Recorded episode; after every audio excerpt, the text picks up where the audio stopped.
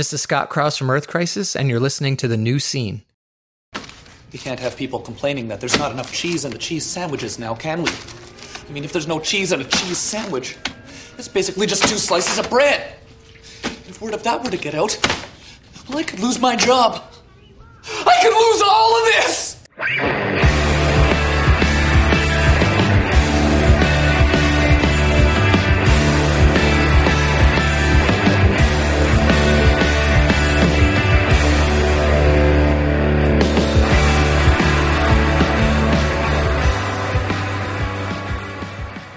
Hello, everybody, and welcome to the new scene. This is Keith, And Tommy. and we are back with another soon to be classic jam packed show.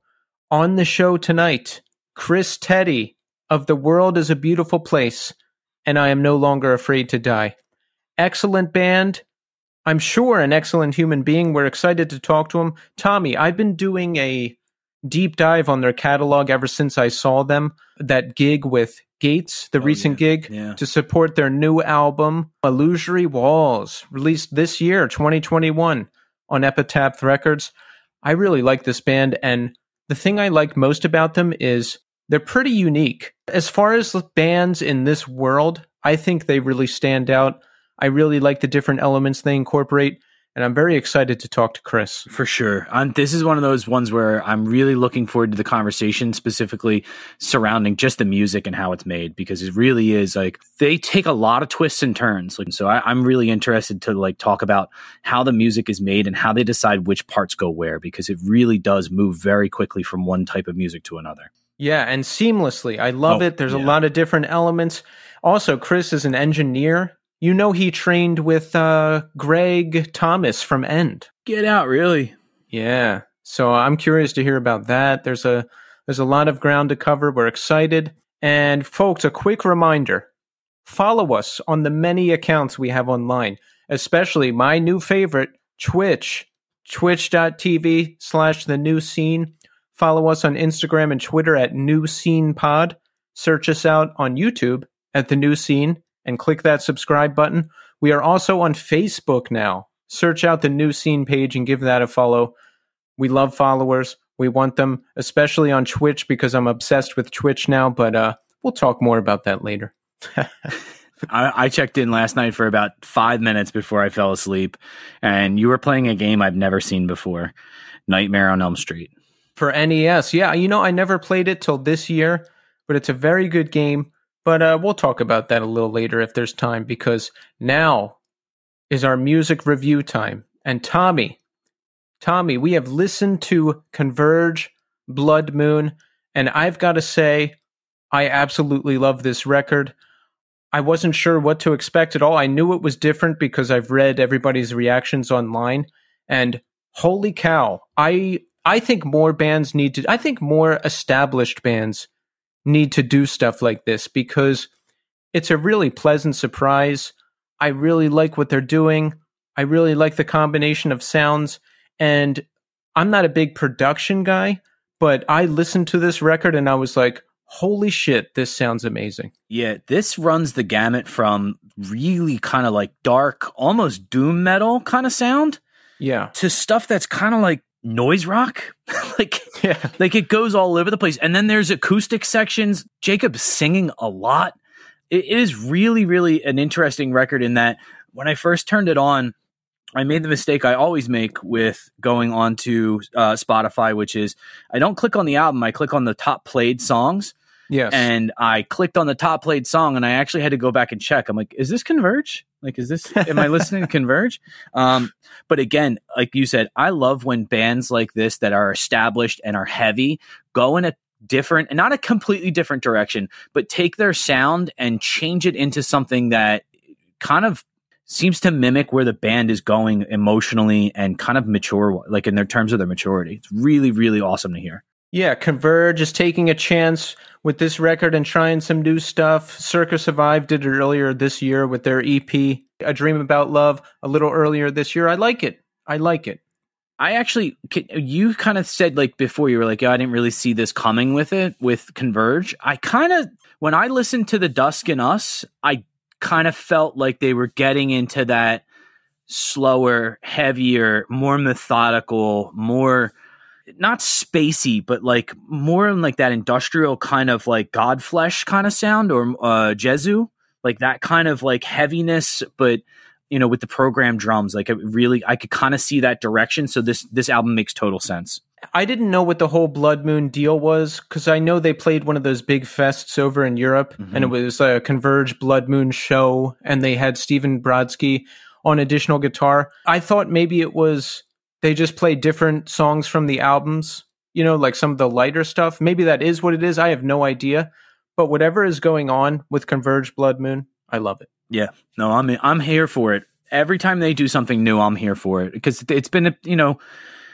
How long have you loved Converge? Since what, 97, 98? Like I'm I'm going to I'm always going to be here for what they do. I want to hear what they're doing and I want to hear where they take this sound the next time because it's going to be interesting. Like if this is the trajectory they're going on, they might do a complete 180 and completely go back to something heavy, or they might go even further into this sound. But I, I'm always interested to hear what they have to do.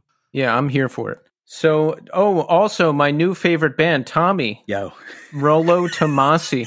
I don't know. I have no idea how this ended up on my playlist, but I was taking the train home to see my folks on Thanksgiving, and I sent Tommy this song. I was like, "You have to listen to this." I've listened to this ten times, and folks, it's on our our new scene 2021 playlist on Spotify.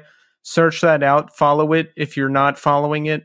We put all of our guests, as long as they're on Spotify, and all of the music that we dig this year. So please check it out. Rolo Tomassi. The song is Cloaked. Yo, yo, amazing. they're the uh what was the t- remember I drank a bunch of NyQuil the one night and I was really sick. What was the term I came up with? Butality. Oh, Butality. That's a great name for the that's a great way to describe this band. This is the essence of Butality. Their music again runs that runs between incredibly heavy and atmospheric and they do it they do it so well. Like there's not a lot of bands out there that can do it. It's like the changes seem too abrupt. Their songs really do seem like almost this like and I brought this up to you. It seems like the score to a movie. Yes, it was cinematic. It was beautiful. I listened to it 10 or 15 times and I love when I get that hit when I love a song so much and I listen to it over and over and send it to everybody and I did with this one. So I think their record is coming out early next year, 2022. So whenever that's dropping, that'll probably be my new favorite record. So excellent work, Rolo Tomassi. And in other music news, Tommy, sadly, we lost Gared O'Donnell from Planes Mistaken for Stars. Yeah, dude. He passed last week from esophageal cancer. Tommy, you actually broke the news to me. I had no idea. And so I went and I've been meaning to listen to them forever now, as I've mentioned on the show a couple times. Absolutely love the band. It's right up my alley. And I was just watching some interviews with Gared and listening to the tunes. And boy, it's it's just really sad news. So condolences to the family and friends of Gared O'Donnell. They're one of those bands that I was introduced to very early on because they did a three way split on Deep Elm with um, Appleseed Cast and a band called Race Car Riot. And their tracks are just, it, if you haven't ever heard them, just, you know, go on Spotify, grab a couple of the top tracks, and then watch a live performance of them. They are fucking tour de force on stage. Complete emotion, just fucking heavy and really, really great performers. We lost an absolute amazing person with this. And uh, again, like Keith said, our condolences go out to the friends and family. So, some updates from our sponsor, Iodine Recordings. Now, folks, this is the show that keeps giving, the new scene. We are the show that keeps giving. And guess what? We've got another giveaway. We have a very coveted, very rare, very sold out Jerome's Dream Presents LP on colored vinyl. So, here's what you're going to do same deal as last time. Post a picture of this episode, tag us in Iodine Recordings and you could win the record. And make sure you're following both of us too, because I'm going to check. I'm going to check. What do you think, Tommy? I think we should announce the winner now. The winner is Tommy from the new scene. I don't even have a record player. What am I talking about? like, we are very fair here. There's no insider trading. Share a picture of the episode, tag us in Iodine Recordings. You could win the record. This record is a powerhouse. You want it. Trust me. and you you guys have no idea how much it helps us when you guys tag us in things and p- repost those because um, it really does help us in the algorithm and gets uh, more people exposed to the show. Yes, so we appreciate it. Thank you. a couple more iodine updates. They've got a handful of the recent 20 anniversary reissue of Orange Island Shape of Calling cassettes. Cassettes, folks, you know we love those, and they're limited to 100, and they're shipping now. Orange Island is a post hardcore emo band from Massachusetts, and it's a split release with Friend Club Records and Iodine Recordings. It's available at both, so pick that up. Also, Iodine Recordings has new merch, including a winter beanie with the Woven Spaceman logo patch. They're available in eight different colors. Check it out. It's cold. It's wintertime. You want it. You need it. You going to get one, Tommy? I'm bald, so I need a hat for sure. There's no, there's I, I wear a hat until it's April. like it's You're so quick with those responses. How do you do it? uh, years of being teased, so I tease myself first, so no one else can get the chance to do it. I love it. All right, so I have some big news now. Tommy, are you ready oh Lord, yes, yeah, let's go. for the winner of the Return of the California Takeover LP from War Records? We have a winner. Are you ready? Yes, Okay. The winner is. Whoever the person is that wrote the review I'm about to read. please get in contact with us. If you wrote this review, please get in contact with us. Please get in touch with us. And folks, be honest. Don't say you did it if you didn't. We want to give this individual the record that they won fair and square. Whoever wrote this review, please get in touch with us. You won the record. The review is by Life from Loam. That's Life from L O A M. And here's the review Like a chat with your old friends, five stars. The show is great. The hosts already felt like old friends after just a few episodes. There's no shortage of content about this music scene, but this show is just a cut above the rest. Thank you so much, Life from Loam. And again, you won the Return of the California Takeover LP. Please get in touch with me. Email newscenepod at iodinerecords.com or just message me on Instagram. I'm always on there. We'll get you the record. Thank you so much for the review. But, folks, now we are going to speak to Chris Teti of The World is a Beautiful Place, and I am no longer afraid to die. Enjoy.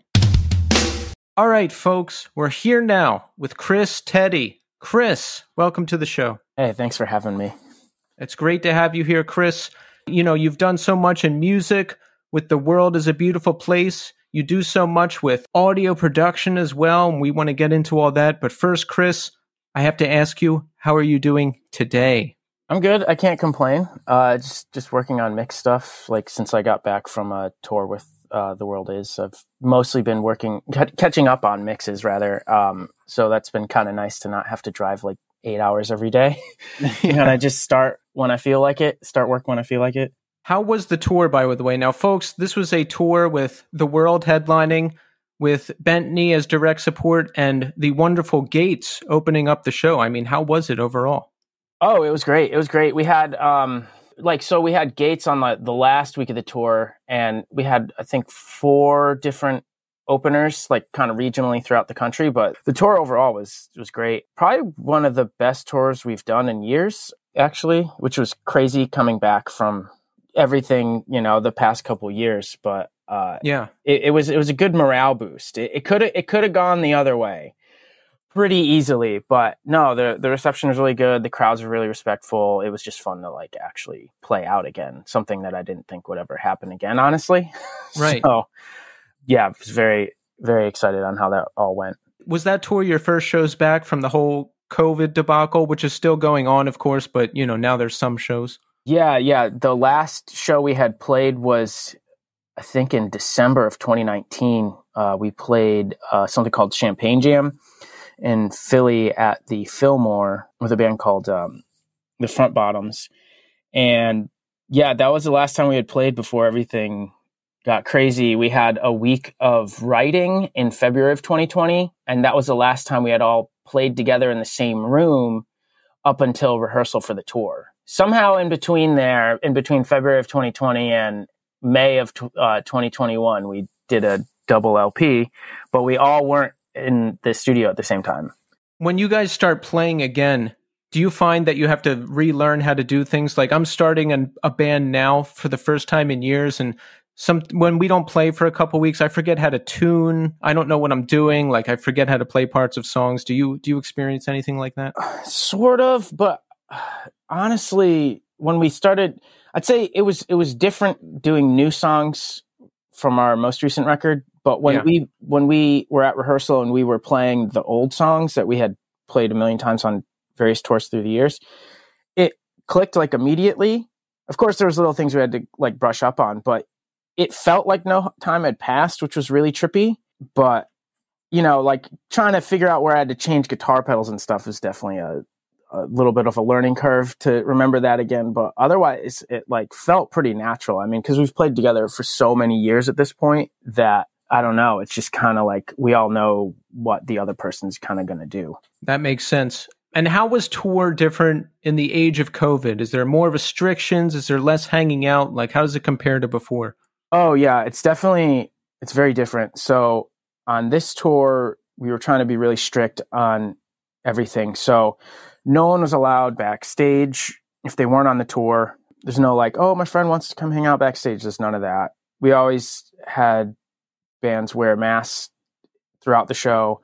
I mean, we wouldn't wear them when we played uh, on stage, but usually there's a pretty big separate, decent separation between us and the crowd. There was a couple nights where I definitely wore a mask because uh, it was kind of a weird situation. Like Florida w- was kind of weird. Like the sound guy at the venue put up a big stink about even having to wear a mask, and that was generally kind of like a weird. That was a weird one, but yeah, we we stayed in like like motel or hotel stuff every night. Um, we didn't we didn't stay at like people's houses because it's just like more points of like just like risk um, throughout. And yeah, we we would take tests every week, like COVID tests every week to get into Canada. We also had to take P- everyone had on the tour had to take PCR tests, and there's a lot more paperwork going in to Canada than normal times. It's always like a bit of an ordeal to get in, and we only had one show in Toronto, and trying to schedule PCR tests for everyone on the tour was a nightmare. I mean, our manager did that for us, and he was on the tour with us, filling in on guitar, but he was on the phone for hours trying to get everyone in because because like CVS wasn't used to like, oh, I'm bringing nine people in, and we're all going to be in the same vehicle, and we all have to get tested at the same time. Like we can't do it over the course of a couple days or something, and yeah, it was a lot a lot more strict stuff overall with the shows and and like trying to make sure that people in the audience was like wearing masks and being respectful. And some shows had vaccine requirements, some didn't because of more like uh, the regulations per state. Like it changed per state, and just like a lot of stressful stuff, honestly. But even with all that, it was still like awesome. Like once you get in the groove of that, it's like fine. And if everyone's on the same page and you lay out the, the ground rules before the tour, then there's no there's no guessing. Oh, like you know, I didn't realize we had to do that sort of like thing. You know, it it we we eased into it pretty well, but there was definitely a few stressful nights. I can't deny that. In a sense, is it good that all these restrictions are in place because you have an out if you want it? And what I mean is, like, I'm pretty introverted, right? And I might not want to talk to anybody before the show. So if I'm at the show and I'm backstage, I can be like, oh, yeah, you know, because of the restrictions, I can't really come see anybody. Sorry. yeah, I mean, it was actually really cool to not have people end up coming backstage because I, I love seeing friends. That's awesome. But there's always like, you, you like drive all day, and I do a lot of the driving. I did all the driving on this tour, but I do a lot of the driving. I, I do, in, which I enjoy it, but it definitely takes a lot out of you. So you get to the show, you load in, you sound check, and then you have like an hour or two to just like chill. And that's really all you have throughout the day. And you're constantly around people. And it's just stressful to like, oh, so and so is coming to the show, and then they're bringing their cousin, and then they're going to come backstage and they're going to hang out, but they're going to maybe awkwardly sit in the corner because everybody's tired.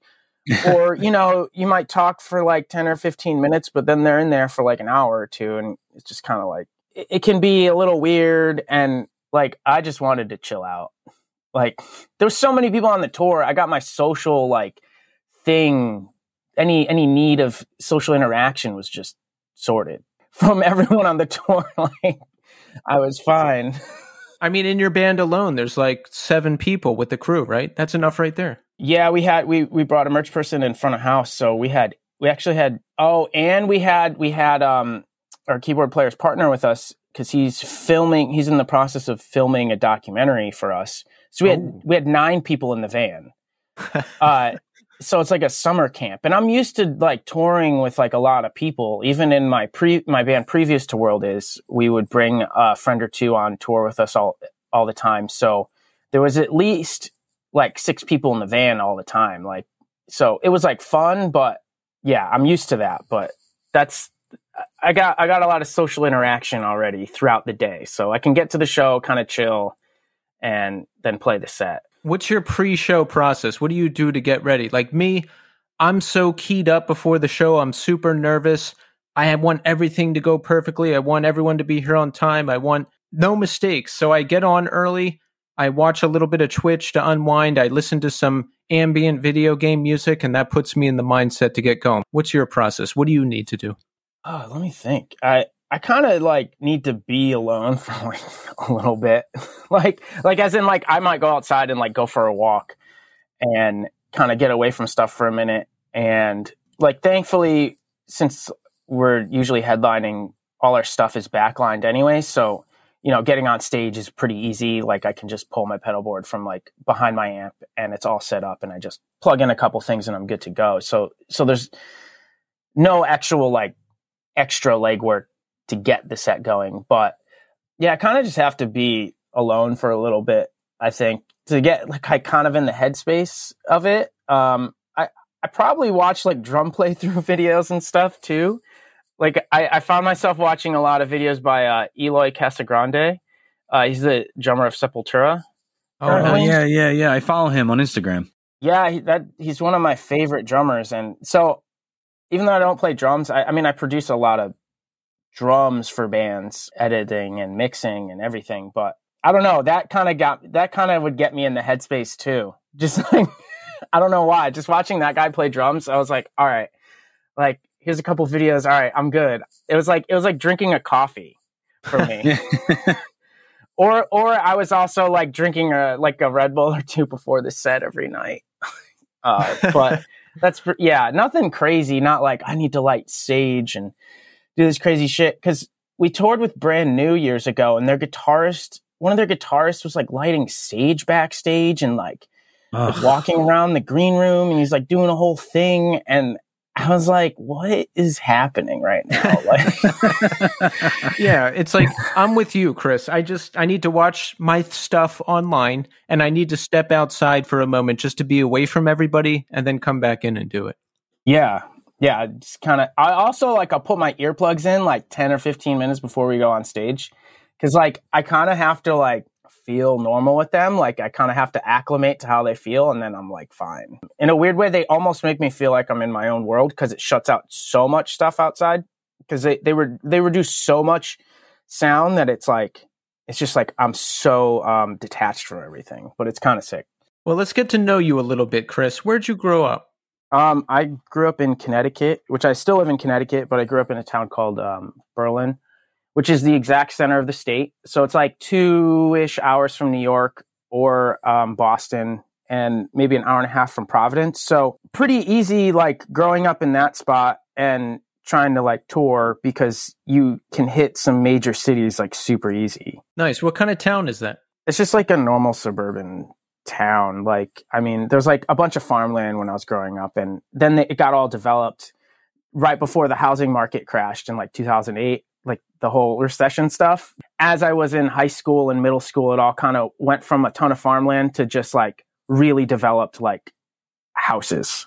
Like single family houses and stuff, and like cul-de-sacs and stuff. Yeah, the type of shit I don't know that like pop punk bands sing about. They're like, oh, I don't want to be in my hometown. Like, just that. It's nothing unique. There's like a town fair every year. Everybody pretends they're like from the South for a week, and then like, I don't know. It's it's weird. Yeah, same for us. You know, your typical suburban thing, and then uh, wanting to get out and all that good stuff. Yeah, yeah. I mean, thankfully, there was a lot of um, friends of mine in high school who were very into music and played in bands, and I I was in marching band for all four years of high school, and I remembered this this fact the other day was that I I made an agreement with my parents that I would do marching band for all four years of high school, and that was at like the end of eighth grade, and the the the trade or like agreement that I had with them was that they would get me a DoD grunge pedal. It was like looking back was like twenty dollars, and I sold myself for four years of marching band. I was like, yeah, this is totally cool. I think Kurt Cobain used this pedal, right? Like, this is all I need. so like looking like I'm glad I did marching band. It's how I met a lot of people and who, who played music and they played they played in bands and through those people I went to a lot of shows and stuff like that. So I'm thankful for that. So, what was your entry point into scene related stuff? Did you start out in hardcore, emo, post hardcore? What's your What's your thing? It, like the the actual start was like I was in middle school and my dad had a CD burner, so I would burn CDs for my friends, and that's how I got into like I guess like rock and metal. Like some of the first CDs I got through that were like Deftones around the fur, Queens of the Stone Age, Songs for the Deaf, and stuff like that. So that was like my step like stepping into like rock stuff and then finding like Rage Against the Machine. And that was a big one for me. And that that led to more like punk hardcore stuff that I really connected to. So finding out about Rage Against the Machine, I would always like try to look up stuff online and be like, oh, I want to find live videos of them. I want to find what bands they were in. And you find Zack de la Rocha's band Inside Out. And then it's a quick pipeline to a lot of other cool like punk and hardcore stuff, um, like Fugazi, Minor Threat, all this stuff branches out pretty easily. And so that's like stuff that I really connected with pretty hard. I was into like a lot of like technical guitar stuff, I guess, in high school too. There, there was like always like there was always like I liked really polar opposite stuff. Like on my eighth grade trip uh, to DC, I I got two CDs. It was Green Day, Dookie, and then Pantera, Vulgar Display of Power. And then the next year, like freshman year of high school, I went to Newbury Comics for the first time when I was like what, 14. I got two CDs. I got Minor Threat first demo tape, and then I got the first Megadeth record on CD. Like, so I guess those two things, like the punk and hardcore stuff, was big for me. That's funny you mentioned the eighth grade trip to DC. I always have vivid memories of listening to Presidents of the United States of America and Rage Against the Machine Evil Empire. Those were my two.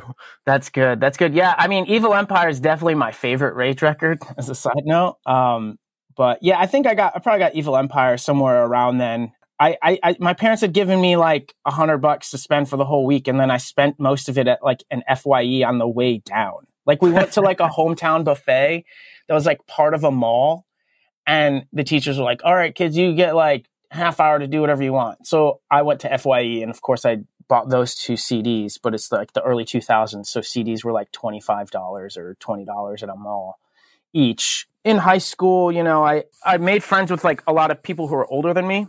So they could, they ended up being able to drive me to shows.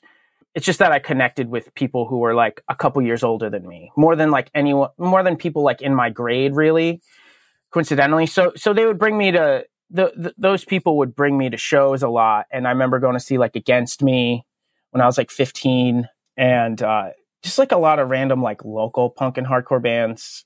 Actually, one of those people who who would drive me to shows, his name is Greg Horbal, and he he's like he's a booking agent now at um, APA, and APA is who who books us.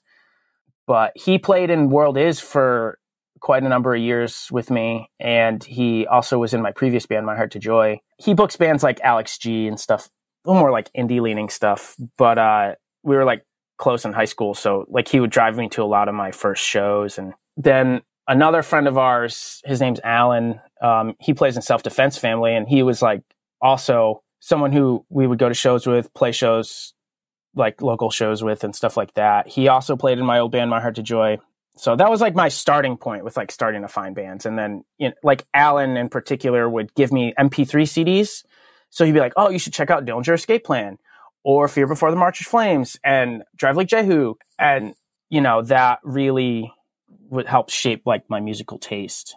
Tell us about some of your early show going experiences and who really inspired you. Like, how did you decide, hey, I want to start doing this too? honestly like the the starting like the earlier part was seeing a lot of live videos before I could really go to shows like seeing a lot of live videos of like Rage Against the Machine and stuff as a kid online and then I don't know just something about the energy with it just felt right and it was like a a place I could go and there was none of like the I guess jocks or any of the the people I didn't want to see in high school none of them were there it was like mm-hmm. people people were like very invested in the music of whatever show we're at. And I was like, oh, I already can, I already love how all this stuff is. Oh, there's a lot of like minded people here. I didn't know this existed. Oh my God, there's like a life beyond like my high school. There's like things beyond that. It's not just like, oh, the like 200 people in my graduating class or something. Like, I feel like a lot of people that I grew up with probably just got stuck in that sort of thing. Like, oh, uh, that's my social life is just the people in the high, my high school. But thankfully, I was like, oh, there's other people outside of this. Like, I can be friends with a few kids like a half hour away from here. Like, even even though that felt like super super far when you're like 15, but I don't know, just just being able to find like minded people who were like, oh, this like playing in a band is all that I get I care about right now. And I was like, I connect with that. Like, you know, I, I don't care what's going what events going on in my high school. I don't want to be there. I don't want to yeah. be around any of this, you know? And and you know, like in high school there was a, I mean, I went to so many shows in high school, but some some of the standouts were I saw what I think it was 2008, my senior year. I saw Converge, The Red Chord, Genghis Tron, and Baroness. And I had seen I had seen actually one of the craziest shows for me was seeing Genghis Tron play in a frat house at a college that was like 20 minutes from me. And I remember going, I was, it was 2006. I was 16. I don't even think I had a license yet, but some friends of mine and I, we, we went to go see Genghis Tron play literally like 10 people in this frat house. And I remember finding them on Metal Injection because I would, uh, Metal Injection, I don't know if they still have it, but he had like a podcast where he'd just play tons of bands. So I'd find like Between the Buried and Me and Dillinger that I remember watching like the Dillinger like Virgin Megastore headwalk video. Do you know? Yeah, yeah. I remember seeing that like the day after it happened, like, and I was like, whatever that is, I want to see that live. Like, I want whatever that is. That that must be normal, right? and um, yeah, I went to like a bunch of like metal shows in like Massachusetts as well, like right over the border. I think it was Holyoke. There was the Waterfront Tavern so I remember seeing like uh, Beneath the Massacre there, like Tony Danza Tap Dance Extravaganza. That was getting more into like the metalcore stuff, but I, I still loved it. It was like high energy, just like techie stuff as well. It kind of both sides of my brain were like stoked. You know, Chris, reading about you, it seems like you still like a good amount of heavy music, even though the band primary band you're in isn't the heaviest. And I really appreciate that because you know we still Tommy and I still dig a lot of heavy music. And it just kind of bums me out when someone's like, "Yeah, I don't really do that anymore." Yeah, it's like it's like people think they have to like, "Oh, I'm 30, can't listen to that." It's just got to be like light indie rock or, or whatever. It's funny seeing people like go through phases, and I've I've noticed it even with world is and I, I love i love tons of like emo stuff like to any of the metal kids that i grew up with i was like the emo kid I remember like walking through the hallway once in high school, and this one kid in my grade saw me, and I was wearing I was either a Fear Before the March of Flames shirt or a Fall of Troy hoodie. But I was and I was listening uh, to forty three percent. Is it forty three percent? Whatever. Yeah. Dillinger. Yeah. I was listening to them on my iPod. I distinctly remember this, and the kid started walking towards me, and I could hear him saying something. I took my earbud out, and he's like, "Fuck you, you fucking emo," and I was like, "All right." and and like it's funny that like even years later, you know, now playing in World is for like over 10 years, it's like no matter what we release, some some asshole online is like, oh, it's just fucking emo. and I'm like, all right. I'm still I'm still here. but like to the emo kids that listen to us, like I'm the metal guy. Oh, to yeah. any of my like metal hardcore friends, I'm the emo guy. I'm in this weird thing. So depending on depending on the target demographic, you're some type of guy. I'm some type of guy, but I'm not their guy. yeah, I get it. Like there was a brief period where I threw these DJ parties Mhm. in the late 2000s and the, I remember these guys would be like, "Oh yeah, you're like into DJs and dance clubs." And I'd be like, "No, I'm not at all. Like I literally don't I literally can't name one electronic artist. I just I organize things. So you you, you just gather these associations. Yeah, for sure, for sure. It's actually uh, the DJ thing made me think. When I was in high school, I saw Girl Talk. Do you ever? Do you know who? Yeah. Girl yeah, yeah, Yeah. yeah, I saw that. It was sick live. Like, you know, even though it wasn't like punk or hardcore stuff or post rock, it was like, I, I was just into it. I, I was like interested in how he did it. I just wanted to see it live. It was, it was cool. Like, I wouldn't go to a club or anything ever, but seeing that was sick. Or at that, the same frat house I saw, um, Genghis Tron at in 2008, I snuck in because they started like checking people's IDs because like kids would start showing up to these shows but I I climbed through a window and I I saw Bear Hands play, which I, I don't know if you're familiar with them, but uh, a couple of those guys are from Connecticut and they played they played in a band called In Pieces. Oh But- yeah. Like Bear Hands is like one of my favorite bands and has been for years, but it's like totally like indie leaning stuff. I mean, the, they they've even toured with like Foals and like Twenty One Pilots and stuff like that. But um, I don't know. It was just like I, I just wanted to check out anything I could. Yeah, yeah, in pieces. I used to tour with This Day Forward to do merch for them and stuff, and In Pieces was always around. They played together a lot. Oh, okay. And v- did did Vadim Vadim was in this day forward? Yes, yes, he's a frequent guest on the show. Oh, he'll be so hyped to listen to this. yeah, that's cool. I've never I've never met him, but uh, my studio partner Greg Thomas is uh, working on a mix for Vadim. He has a solo record, and I, I've worked on it too. But I, I haven't talked to Vadim through the process, but I have like a decent amount of mutual friends with him.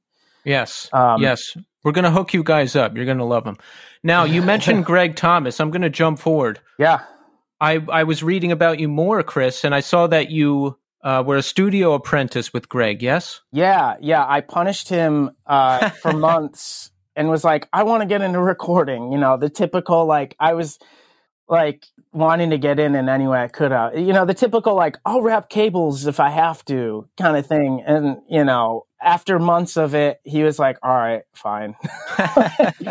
um, but yeah, it's I, I I ended up like meeting him because my old band uh, we toured with a band called Hostage Calm that Greg had uh, produced like multiple records for, and through them we recorded vocals for my band, my old band's last EP, and recorded the vocals with Greg, and we had a good experience, and so that's like kind of how I came to the studio Silver Bullet for the first time, and I was like, this place is awesome. I didn't know a recording studio didn't have to feel like an office space because we have a bunch of like horror memorabilia, movie memorabilia, and it's just like a fun space to create stuff.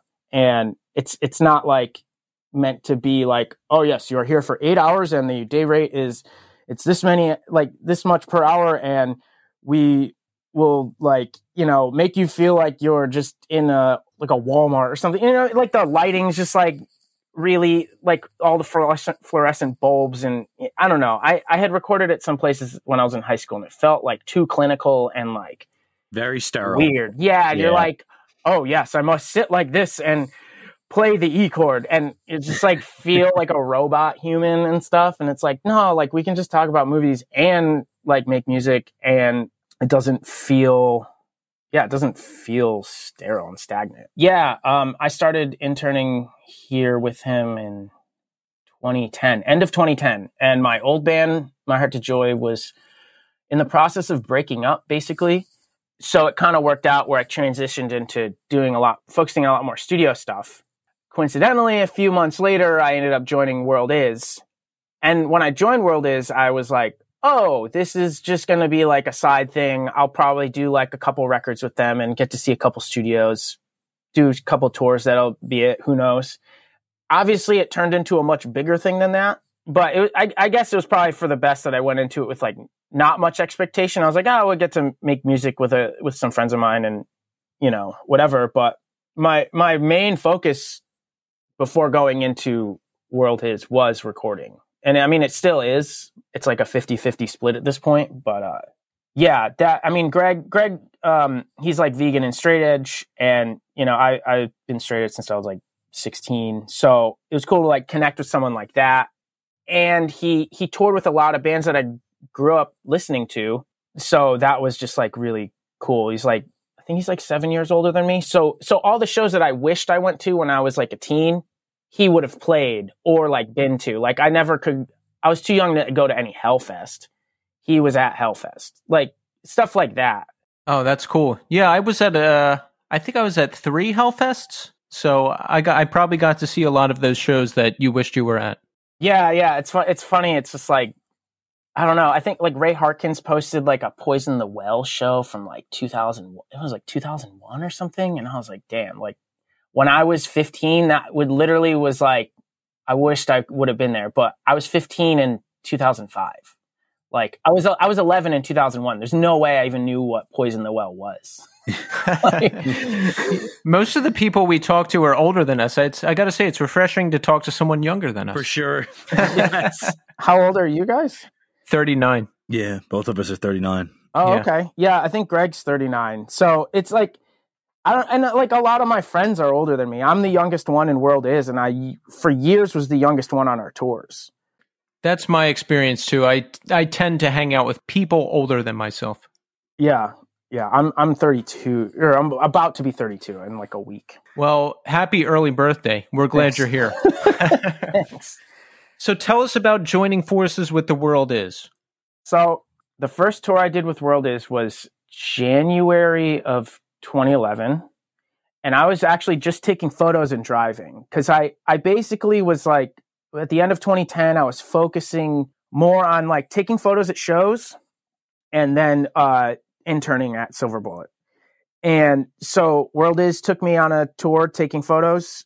And then soon after, I started filling in on bass for them. I think in February or March of 2011, they hit me up and were like, next week we're doing a tour to South by Southwest, but our bassist has like a new job, so he can't do it.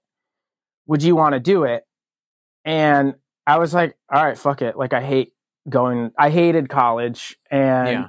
I just went into school the next day and I was like, to all my professors, I was like, yeah, I can't be in school next week. And they're like, what do you mean? Next week it's midterm. So I was like, I don't know. Can't do it. and and like I, I had like already reached a point where I didn't mind like missing school for shows or anything. Cause I, I was always starting my semesters like a week or two late because of tours with my previous band. So I that that year I I I did all my midterms and finals the same day.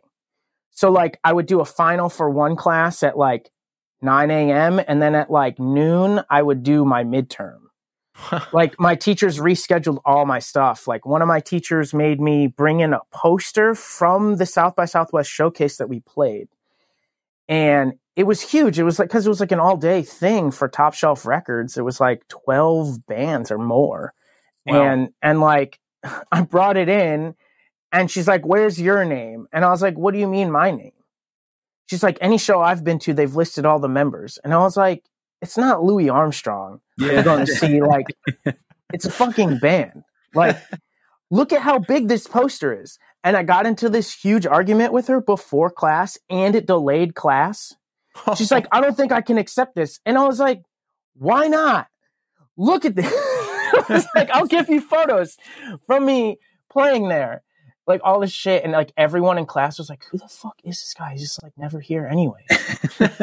um, but but yeah, uh, and then officially in May of 2011, I joined World Is. It was at a show for um, La Dispute, Former Thieves, Native, and Defeater. World Is opened it, the Connecticut date of that show, and then they asked me to be in the band. So then I started, I mean, touring with them like immediately, like because they already had stuff lined up. They were like pretty active, like every weekend they were gone and stuff like that. So it already worked out because I knew the songs. I had to learn some of them on guitar now instead of bass, but basically I started doing that and I was in college full time still and and recording bands. Like I started taking on my own projects August of 2011 and that's when Greg started touring with Misery Signals. So he he went on some long tour with them for like the whole fall. So I was taking on my own projects by myself at the studio, working on a couple like last remaining things that he had at that time, like odds and ends of a couple records, going to school full time and writing a record with World Is and playing shows like every weekend. Like it was just like nonstop. Like that was like it, it was like I just hit the ground running with that. There was like since then it's like I take a day off like once a month. Like I don't at most, I don't know. Yeah, it's like it's like weird like looking back on any of it and then realizing like how much time has passed because in my head I'm always looking ahead. I'm like, "Oh, what's the next thing? What's the next thing?" Not like Right. what was 11 years ago. And but it's cool doing like interviews and then thinking back to it and like how crazy some of it is, you know, like oh, we like, you know, world is we just had like a junk van that we got for really cheap from a friend and and then we're like, yeah, let's just go out on tour for like 2 weeks with it. If it breaks down, I don't know what happens. We'll just do it. You know, like or with like my previous band, you know, just like oh, let, we bought a van for $1500 we drove it once before we left for a four week full US. I was 19. I'd never played out of state before, maybe once, but like it was like, oh, let's just do it. I don't know if it fucks up. I don't have a backup plan, and that was like kind of the thing, I guess, for years. It's like I'm just gonna do it. I don't know. I'm not gonna overthink it. I just I'm just gonna commit. I think that's the way to do it. It's like a young man's game. You're you're young, you're crazy, you got nothing to lose. It's like let's just get in this van. We don't know if it's going to work and go on this national tour. Yeah, it's like a risk you have to make, you know. And, and even even even like taking on bands when I was like 20, 21, like I was still like fresh to recording. It's not like I was charging them much, but looking back, I'm like, damn, I didn't really know what I was doing. But like, you know, you kind of have to just jump in with it, you know, and like dive in head first. How much re- experience did you have in the studio before you started working with Greg? Like a couple high school bands of mine had like recorded, but nothing like crazy. It was like I remember like one of my high school bands recorded with a guy. We won a contest on MySpace to win a free studio day at some studio that is like in Bristol, Connecticut. It doesn't exist anymore. It was just like some guy had it for like six months and then was like, oh, recording's probably not what I should be doing. My experience with that was like, all right, I played through the song like twice on guitar. Did you mess up? I maybe. Oh, it sounds good. and like the guy, the guy had like a wall of twisted tea, like like boxes of twisted tea. Like it's burned into my brain. Like he had I've never seen so much twisted tea in my life. like empty cans, full cans, boxes just everywhere. And that was like he's like, all right, I have like 16 tracks I can record to. That's it. Like, That's you know, it. you're here for seven hours. That's all. um, so it was just stuff like that. But like, I, I would do like my band's demos, nothing crazy, but I was just really hungry for it. You know, Yeah. when you're like 19 and you're like, oh, this Shure SM57 mic that's $99 is, I have to s- like save so for so long to try to get it. I'm in college, like, you know, eating ramen every day. Like, it's like a little different. You know, you're just like, oh, I have GarageBand. I'm just going to make it work. Like, I don't know. you just start with whatever resources you have and you build from there. I get caught up in this mindset of I have to build the best thing, I have to get the best stuff and I can't do it unless I have all the pieces in place, but that's really not the way you should do it. You got to you got to get what you need and just build it from there. You can't start out at the top. Yeah, yeah, and it's like it's like um, I I guess a lot of stuff that I've had, like or that I've done, it's like more from this like quote unquote punk thing of like um, okay, like world is when we were starting or or my old band, like we didn't have a booking agent. We are just like booking our own tours. We just like message someone like, hey, you live in Grand Rapids, like like Yeah. we found your band on MySpace, like would you be able to do a show for us this date? You know, like and sometimes they'd respond and then you book a full us tour and you know you're just out doing it like that's how like i met people in La Dispute it was like 2009 my old band just messaged them on myspace because we searched like some genre like on on MySpace. Oh, we need a band in Grand Rapids. Oh, it looks like people like this band. I don't know who they are, and you know they put a show on for us. Um, Yeah. stuff like that. But yeah, it was just like just jumping in. So um, yeah, with like the recording stuff, I didn't have too much experience, but Greg definitely taught me a lot. And then I just would spend every night, like before bed, I would just be reading forums like constantly. Like if I could watch a video, I would like YouTube or anything, like just trying to see what people did or watching any music documentary on like a record happening. You know, like when I was a teen, I would watch um, Metallica Year and a Half in the Life, Oh yeah, the Black Album. yes. Yeah, I that was like like I even though I didn't have much studio experience as a teen, like I would watch that so much that that's partly where I was like, oh, recording, that's probably what I want to do. Like I, I obviously want to play live, but whatever's happening in this is like awesome. Um, even though like they're on a million dollar budget or something, just the idea of it, like being able to dissect the music, I was like, they are so focused on this record. That is like all they're consumed by. That is awesome. Like I'm like connected with just being kind of consumed with whatever art you're creating. So, talking about the world is, Uh-huh. when you look back on the history of the band, what's a major turning point for you in the band where you can look back and say, like, okay, this is really happening. People are starting to take notice. This thing is picking up. So it felt like it picked up pretty quick, like from the get go, from what I was used to. We used to joke about like, oh, we haven't had a bad show yet. And there was like a long stretch where we had like a lot of really good shows. I mean, but in our head at that time, it was like 20 people coming to a basement in like Wisconsin or something. Like, I, that's, oh, this is amazing. Um, but the real big turning point was in 2013. Basically, we started touring full time. It was right when I finished college, basically and well sort of dropped out but it doesn't matter and so um we we started touring a lot and just all these things just started falling into place. We did like a three week tour in january of 2013 and then all of a sudden we got hit up by someone who was like do you want to open for a band called finch? They're doing a reunion tour. And we were like what?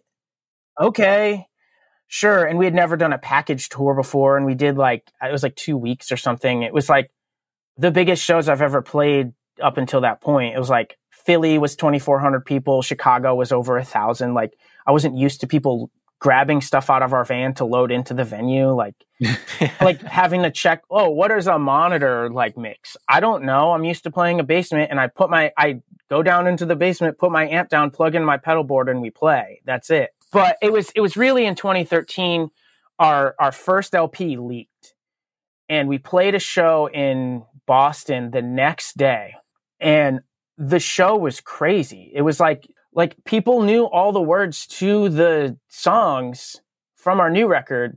It was like it was like a switch flipped because we had played some of those songs for like a year and people would just kind of like stare at us at like basement shows or like VFW halls and stuff. And then all of a sudden our record leaked 2 months early to its release. We played a show in Boston and the thing had like a couple hundred kids. It was like pandemonium. Like everyone knew the words. The the place was there were so many people in it. There was so much moisture that there was water dripping from the ceiling. I could barely move because the floor was so wet. That's like uh, a old First Unitarian shows eh, at the at the church in Philly. That's when in the summertime it would get so humid, like you would you couldn't even dance, like it would slide across the floor. Yeah, that the place that we played was set up very similar to First, Uni- First Unitarian Church, and that's where I was like, oh, I think people care for real. Like aside from, oh, it's amazing, twenty people came out to see us in Delaware, like. You know, that was like a couple hundred people, and it like all, it just like picked up from there. It was like, oh, we got a review on Pitchfork. Oh, like we're doing a full U.S. tour, and people are actually coming out, and then brand new asked us to do a tour with them. It was just us and them. And then Caspian asked us to do a tour with them. And it just like, I don't know. It was just like happened. I would just like get a message every few weeks. Hey, we're playing this crazy thing. And I'd be like, what do you mean? This is insane. Like, you know? That has to be the best feeling. It's like you invest all this time and energy and struggle into these creative pursuits and you know, having the wind at your back finally and being carried and doing all these great things has got to be an amazing feeling. Like I can't imagine playing these songs for a year and then all of a sudden everyone's yelling the words back to me like one day to the next. That's that's got to be the best feeling ever. Yeah, yeah, it was super trippy. And there's like there's like video footage of that show on YouTube. I was like at first I was really bummed that the record leaked and then I I realized that it actually did more good because it was still in a time where streaming wasn't really a thing.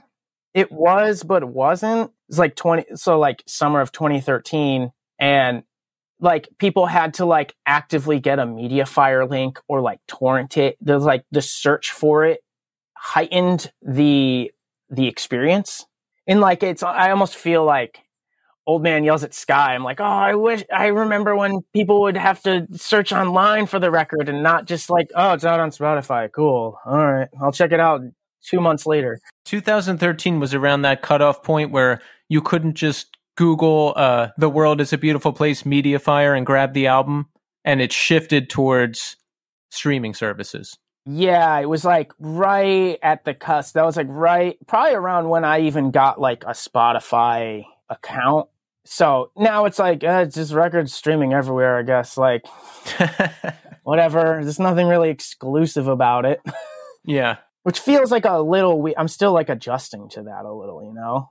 In a sense, it's like the record is almost the least important part about it to so much of the public, which is which is strange. You know, now it's almost become more focused on the live show and t-shirts, I guess. Yeah, I feel yeah, or the the vinyl variant. Like uh, people yeah. will be like, "Oh man, I wish I could buy this record, but the purple sold out," and I'm like, "What?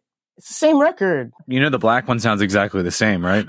yeah, like come on, like I could see if you were bummed about maybe the 180 gram, but like you're not gonna buy it now because like the clear is sold out.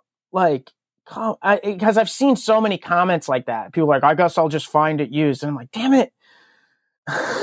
that is weird because I collect vinyl a little bit. I'll buy stuff here and there, but I don't even have a record player and I don't even really care about records.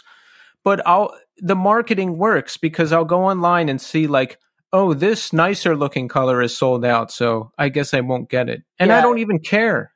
Yeah, it's like it's like oh, out of 250, it means I must get it. There's like the sense of immediacy, like I get it, but it's like yeah. I, having like worked on the record, I'm like, oh, I put so much time into it. What do you mean you don't want to buy it now?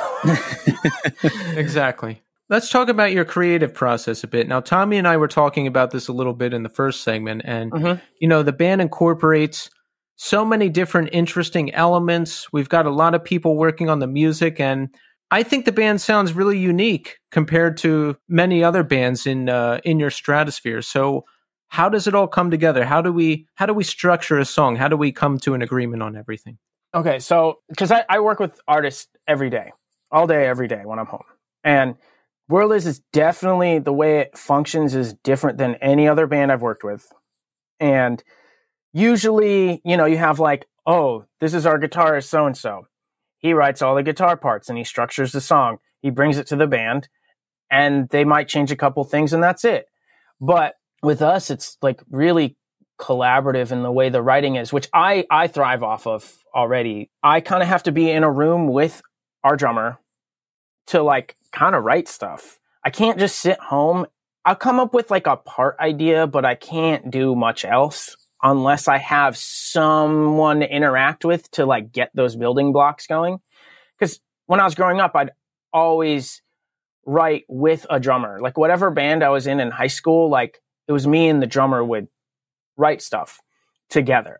So with World Is, you know, we kind of jam stuff out. So someone will have an idea and present it and be like, I have this synth line.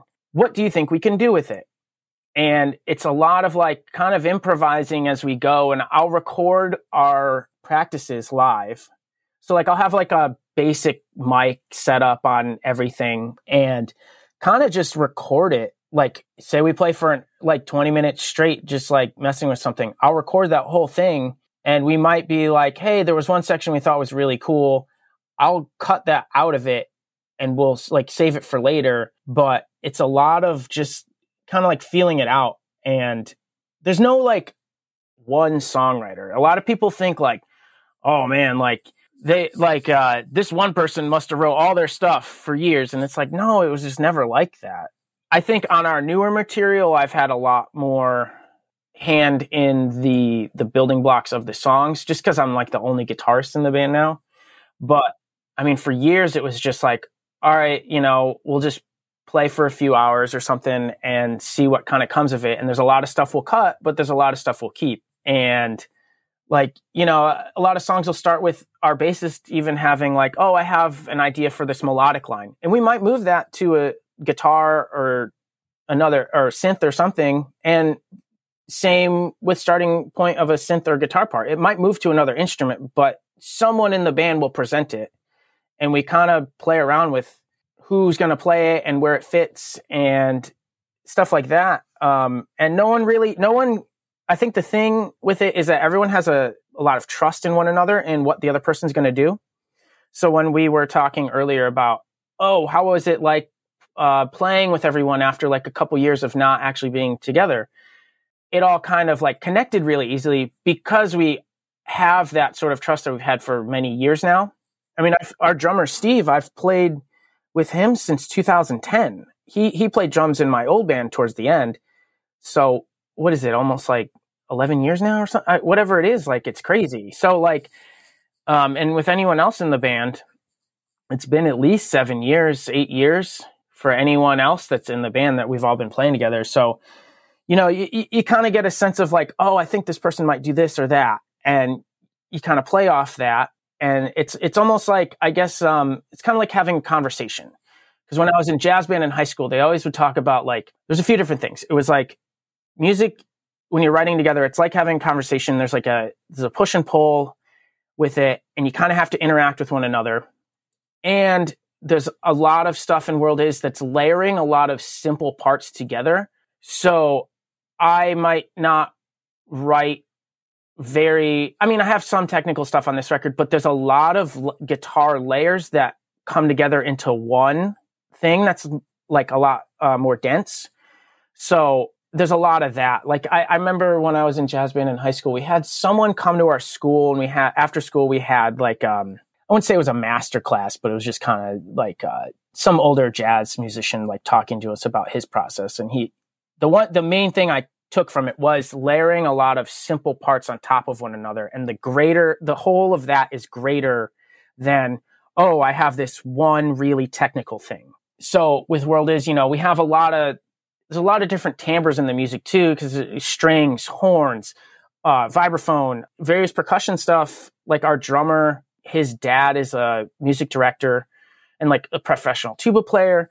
So our drummer Steve grew up with like a very wild background in different types of percussion and orchestral stuff rather than like, oh, I learned this Green Day song on drums and that's it. It was like, yeah, he learned a lot of like crazy punk stuff and he used to play in crazy noise bands. I used to, we used to refer to him as Noise Rock Steve because he, he played in some insane noise rock band called Brava Spectra.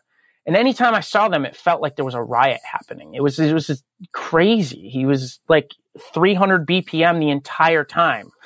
like, it was insane, but like bass amps falling over, guitars feeding back. It was sick. But, you know, I think everyone also in the band has a different musical background. Like we all have like our meeting points, but there's a lot people are drawing from a lot of different influences. So there's there's not like stuff where everyone's trying to sound like the same thing. If you ask anyone in the band, what do you think the song sounds like that we wrote? I guarantee you, everyone in the band would have a diff. They probably have a couple answers, and there would be some that overlap, but everyone would at least have one that was wildly different. And it's like I enjoy that because it's just like tons of stuff coming together, which I I don't know. It's I stand by the band being like unique beyond like any other band I've worked with. It's just like it doesn't make sense, but it does in the end. Like it shouldn't, it shouldn't work, but it somehow does.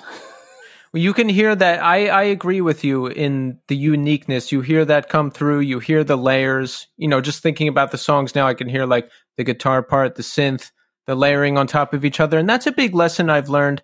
I think that's a secret to success for any band is one, being able to incorporate a lot of different elements and two, working together so that everybody has a part because I was a little more ham fisted in my older days. Like, no, this is the song, and I want it to sound like X. Mhm. And in this new band that I'm putting together, you know, I'll come up with a song, but everyone's like, well, let's do this and let's change this.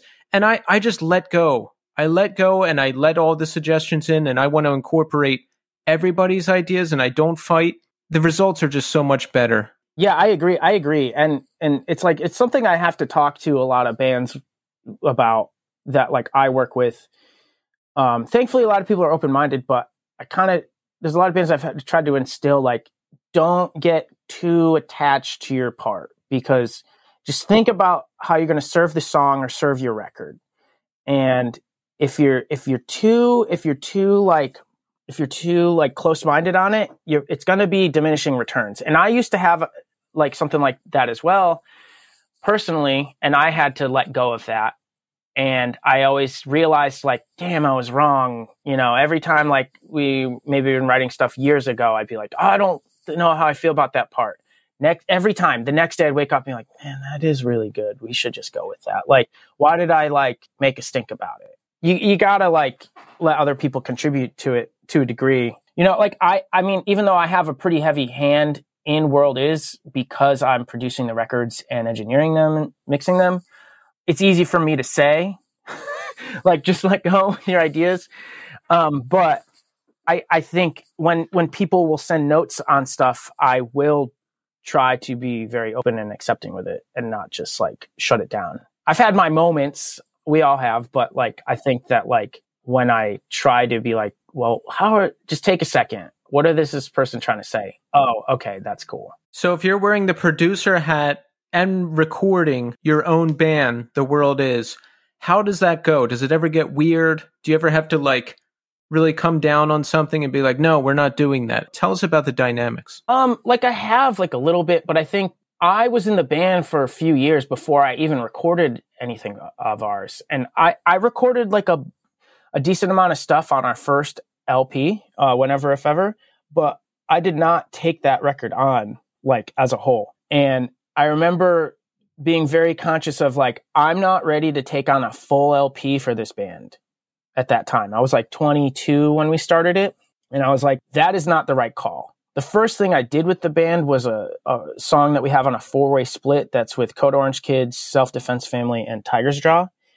And that was like, I was like, okay, I'll do the one song and see how it is. Like, I want to record World Is, but I don't at the same time. And I think it was like a slow build into like working with the band from a production standpoint. So I recorded a lot of stuff that ended up on our first LP. And that was over the course of like a year or something. And I think that kind of eased me in. And then from then on out, I recorded everything pretty much. Yeah, the first thing I fully took on was our EP Between Bodies in 2014. And then every like seven inch split LP. I think I'm so used to working in a studio environment that like when I'm doing my guitars, like I have to be at Pro Tools. Like I have to be like have a hand in it at some way. And our newest record, Illusory Walls, was the first time that someone came in as well. Um, Greg Thomas came in as a co-producer with me, and he would record me doing all my guitar parts, and he he wrote all the strings on the record and a lot of stuff like that. But that was the first time I let someone in on okay, you can record me on this World Is record that I'm producing.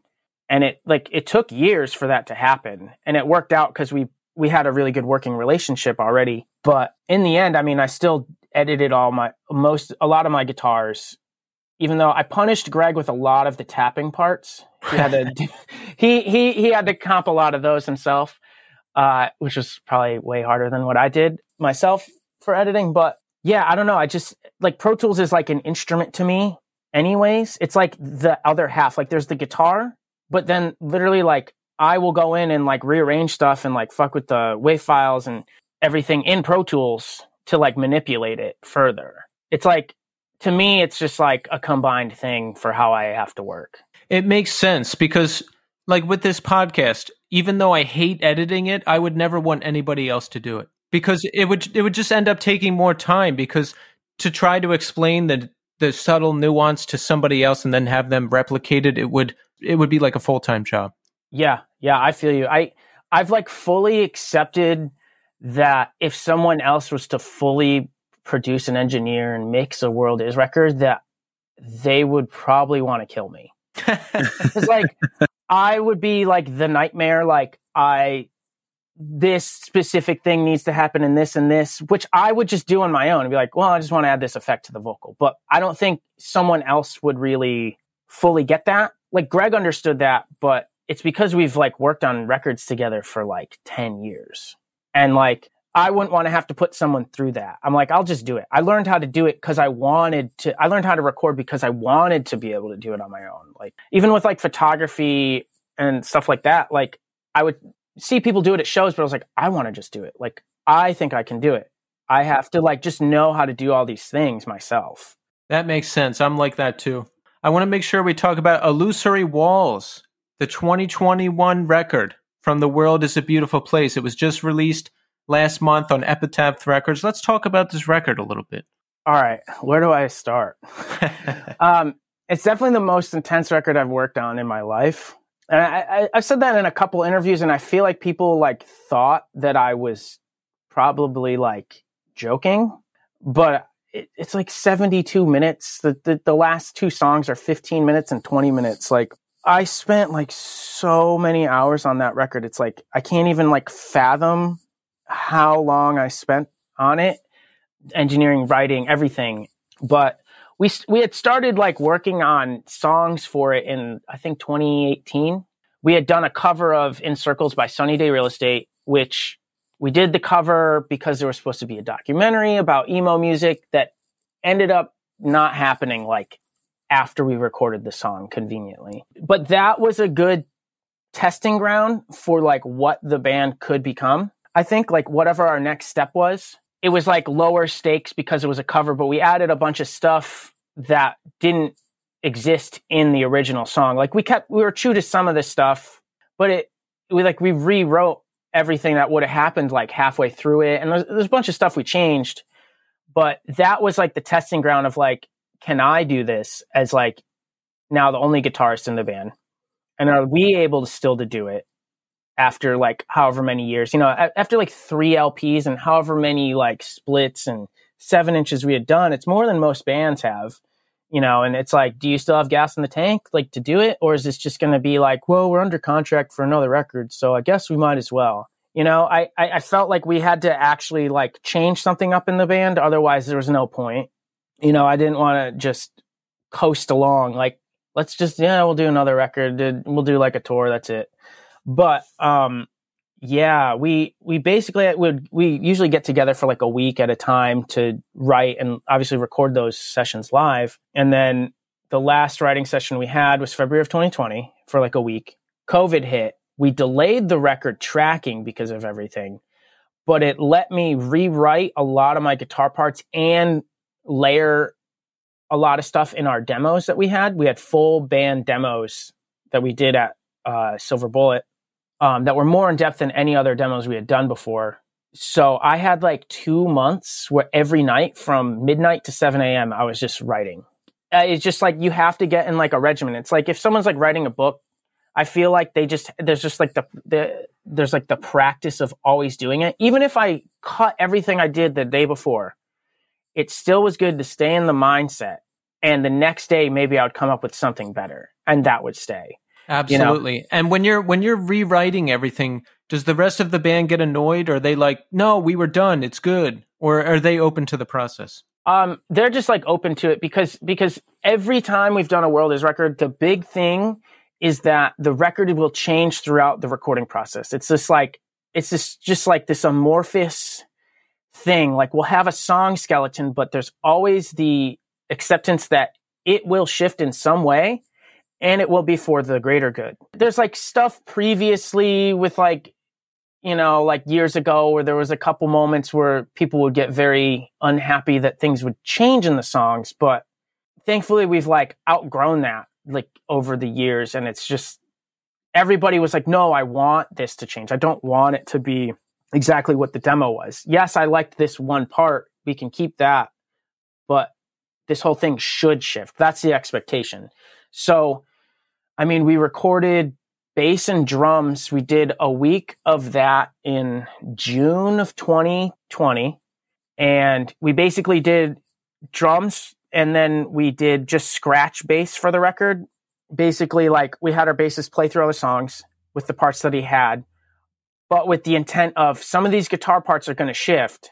At least I can have this while tracking them, tracking guitars, and then they you'll come back in a few months and do the actual bass. And normally with our records, we would spend three or four weeks in the studio all at once in a row. And then I would have to turn in the record a few weeks later for a final mix master. And with this record, it was so spread out that it enabled us to have a lot more time on stuff. Thankfully, it didn't turn into like Chinese democracy, like the Guns N' Roses record. Like they're like, "Oh, I've been working on this for 20 years. Will it ever be done?" But like, you know, it, it, we needed something of a longer stretch where we didn't have the pressure of, "Hey, you guys have like a headlining tour coming up in like two months. Like, we really need this record done for the band to like still exist, like to keep going." You know, so I originally had a week or two set aside in the end of June to do my guitars. And I thought that was going to be all I needed for guitars. I was like, I've done all my guitars in less than a week. Like, this is, yeah, two weeks. This is fine. Well, we got like a lot of the guitars done, but not all of them.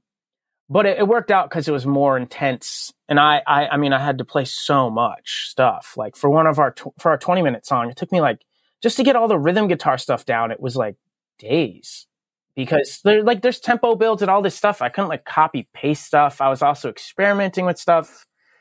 It was it was a lot, but um through the summer I just was like working on adjusting stuff on my own. Just like I'd I'd be like out for like a little bit from the house and I'd like drive home immediately. Like, I have an idea for this song and I need to, all right, I have to shift it right now. And thankfully I have the access to a studio like that. But like the song, the second song on the record, um, Queen Sophie for President, it was very different when we first wrote it.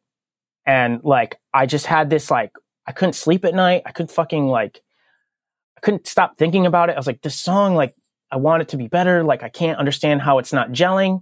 And then I had this crazy realization one day. I was like, just listening to tons of different bands and watching documentaries as I was like doing edits. And I was like, oh, I'm going to add a drum machine to the first third of the song. And it was just like various things like that. I was like going mad for months, like shifting stuff, but like everyone was into it, thankfully. Like, but yeah, I mean, then we we had our bassist come back in the fall for a week, and we did bass for like the week and percussion with our drummer Steve. And throughout that, we also got basic recording setups for our, our two vocalists, um, Katie and Dave, and so they were able to stay in Philly where they live, and they Katie was able to do her synth and vocal stuff, and would send me the tracks in like GarageBand files and I'd like export them out and like send notes. Uh, and Dave would send me just the waves. We were working with three different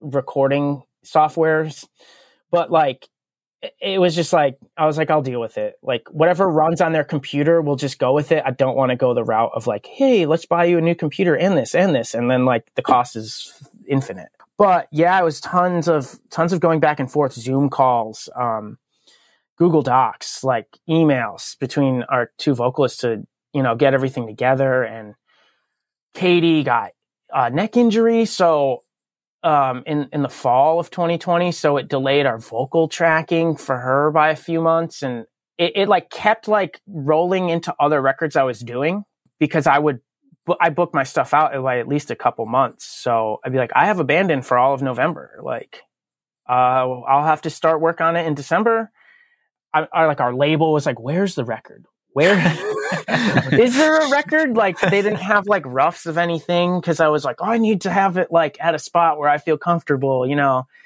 our manager was probably like not happy either, but he he our our manager really like made everything come together. He he's like our saving grace. He he's really like a big turning point for why we even did another record, and he's just been there for us since I think we started working with him in 2018 or 2019.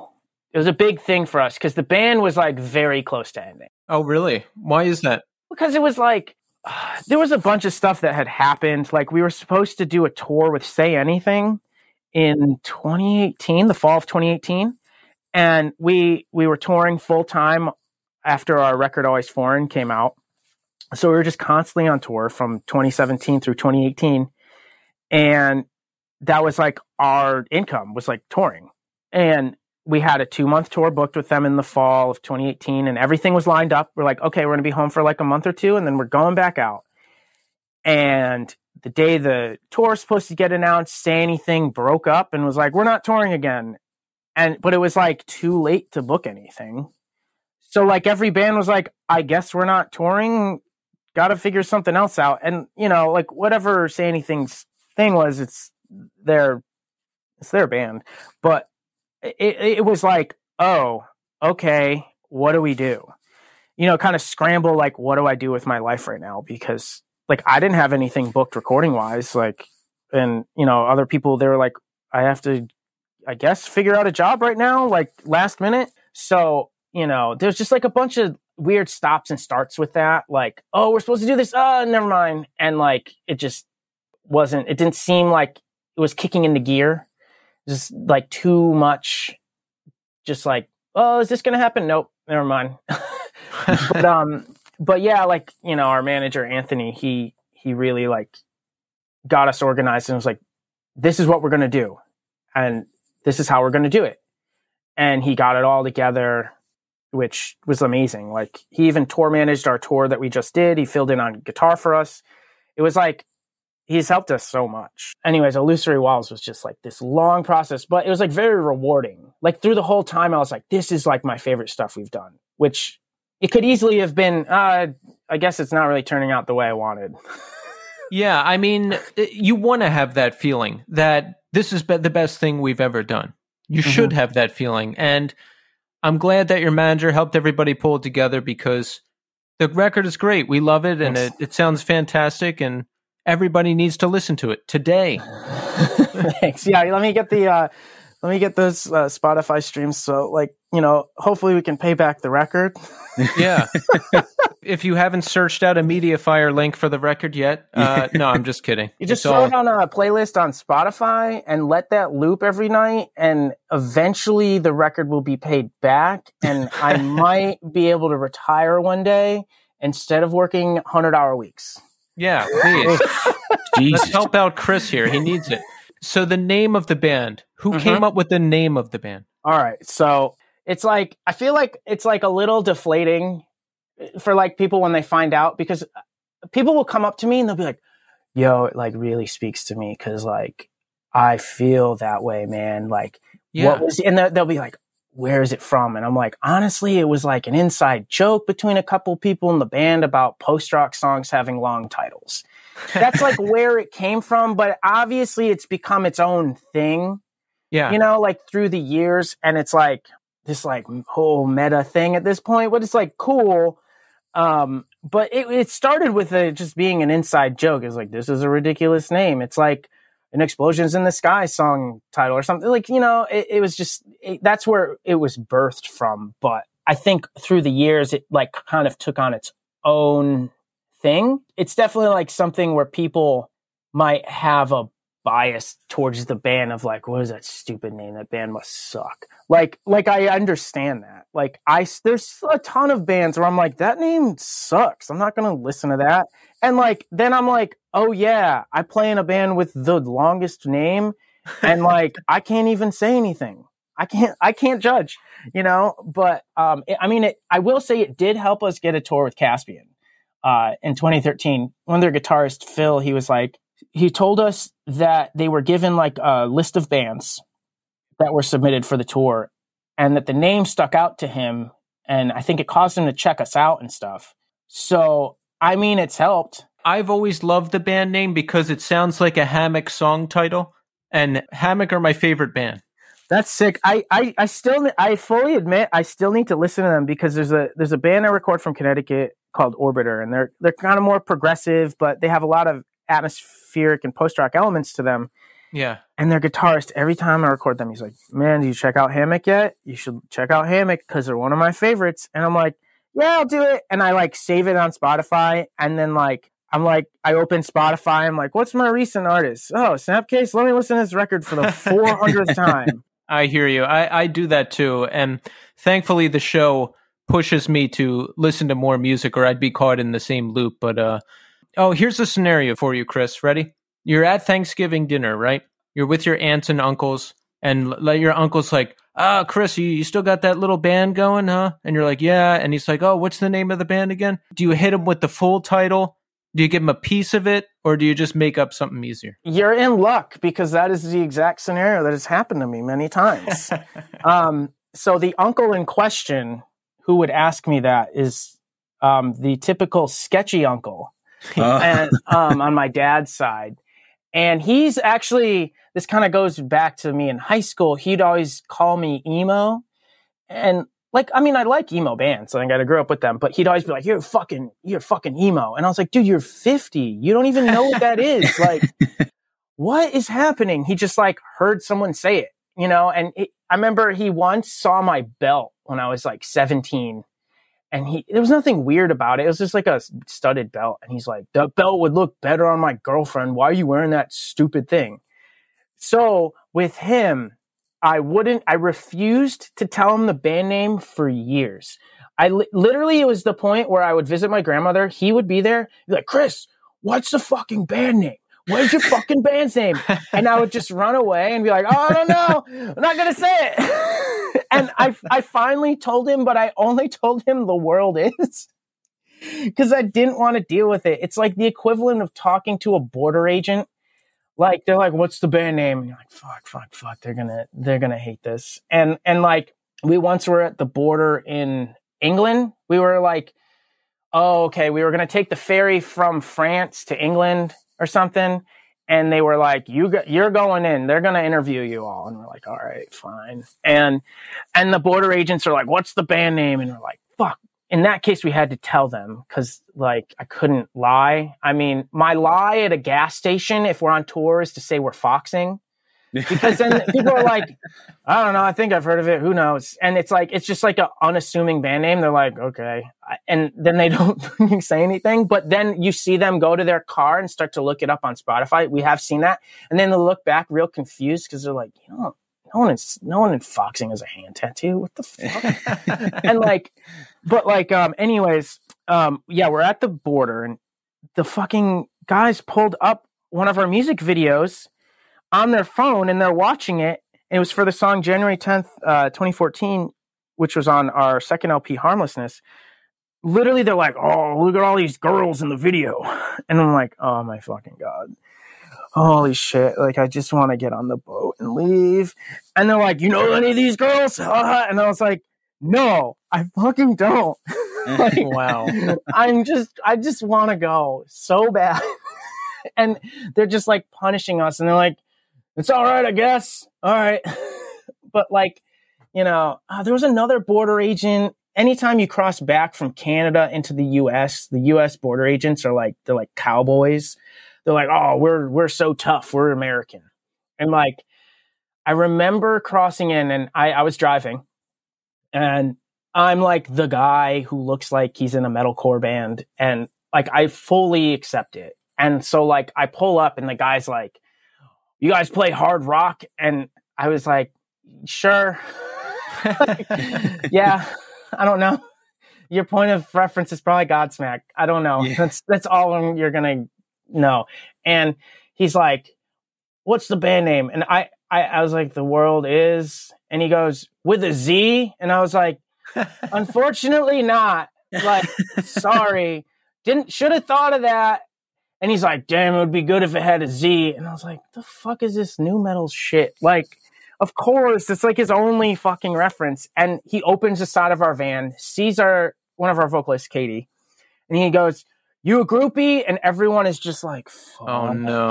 Oh, Trash fell out of the van and like, the, like there was just like I don't know bags of chips or something like in the side and like yeah. it fell out they blow in the wind And we're like, oh my God, we just like littered at the fucking border. It's like midnight. We want to just get in. And the, we're like, oh, I'm sorry. And the guy just goes, I don't give a shit. Went to the other side anyways. We don't care about them. Oh, And I was oh, like- Lord. All right. and I gave him my paperwork because he asked for the paperwork because he's like, you know, being like tough cop guy. And he looks at it, he goes, I don't need this Canadian crap. And I was like, oh, I don't fucking know. That's what I got. And he just goes, all right, you can go. But like, it's like dealing with the uncle is like dealing with the border agent cop. right, right. Like, I don't want to deal with it. I figured there had to be some shortening of the name or just dismissal of it. Cause like even just saying like talking to my relatives, they'd be like, What band are you touring with? And I'd be like, This day forward. And they'd be like, This day what? And I'm like, Ugh, I just I can't deal with this. Yeah, it's like they want you to say fucking Aerosmith. I'm like, I don't know ACDC. And they're like, oh, all right, cool. Like, although at my girlfriend's side of, side of the family, like we'll, we'll go to like um, all her holiday stuff. I don't I don't like to go to my family stuff. It's always like an annoying thing. It's like my uncle's gonna come, he's gonna make fun of me, and it's Yeah. gonna be a whole. He's gonna call me emo, and he's gonna laugh, and he's gonna go smoke a cigarette outside. But like at least my girlfriend's family, they love it. They're like her mom, literally like always tries to tell people about it. It's like I love it because she's like more enthusiastic about it than like my parents are. She, we'll be like at a restaurant and she's like she starts to, randomly she'll just start talking to someone and it's like oh I play music and she's like oh, have you heard of this band? You should listen to this band and it's like endearing. It's not like annoying. It's like oh you you care and you know it's it, it's just funny. I, I'm fine to say the name to her because she will say the entire name and she'll go to see us and she fucking loves it and she's super cool. She's like, "Oh, I used to go go to shows growing up in Boston all the time at like the Middle East and stuff like that." And she'd tell me about how she saw Springsteen and all this stuff, and it's cool there. But the uncle at Thanksgiving is like the worst. And in that situation, I'm emo guy. That's where like I'm not like the the metalhead guy. It's like, uh, yo, you're the emo guy. Look, you know, you know, like that's, that's what I become, I guess. Oh man. Well, let's recap. So folks, here's what we're going to do. Number one, we're going to listen to The World is a Beautiful Place and I Am No Longer Afraid to Die. They have a very expansive catalog. We're going to listen to it on Spotify on repeat so that Chris can get $1 American. Yes, it's like my retire. Spotify is like like like uh, what Social Security is just not going to exist at some point. Probably there's always like news reports of it. So like hopefully Spotify is like I'm 80 and they're like here's 20 cents and I'm like oh great thank you. no, but yeah, thanks. Illusory Walls would be the one to check out. I swear. Yeah, we're going to listen to Illusory Walls because it's the latest record and it just came out October 8th on Epitaph Records. We want to check that out. Yeah, so we want to pay back our record advance, please. Yes. and then we want to go book ourselves at Silver Bullet Studios to get recorded by Chris and maybe even Greg Thomas. Yes. Yeah. You'll be in very good hands there.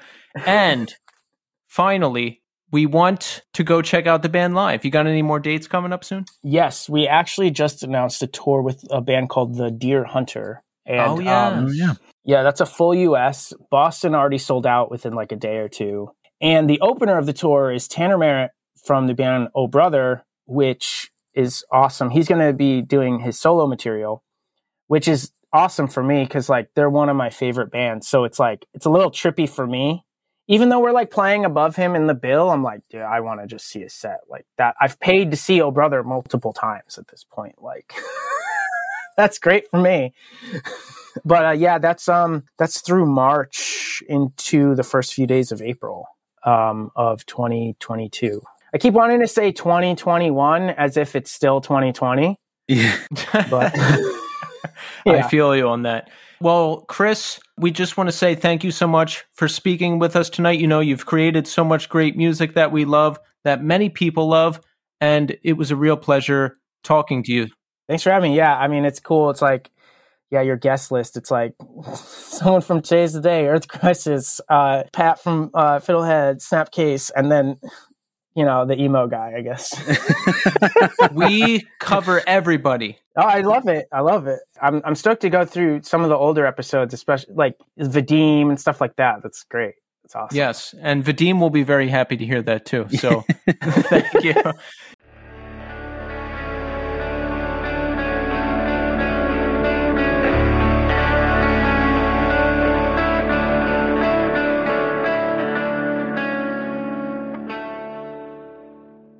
There you have it, folks. Chris Teti. Excellent conversation.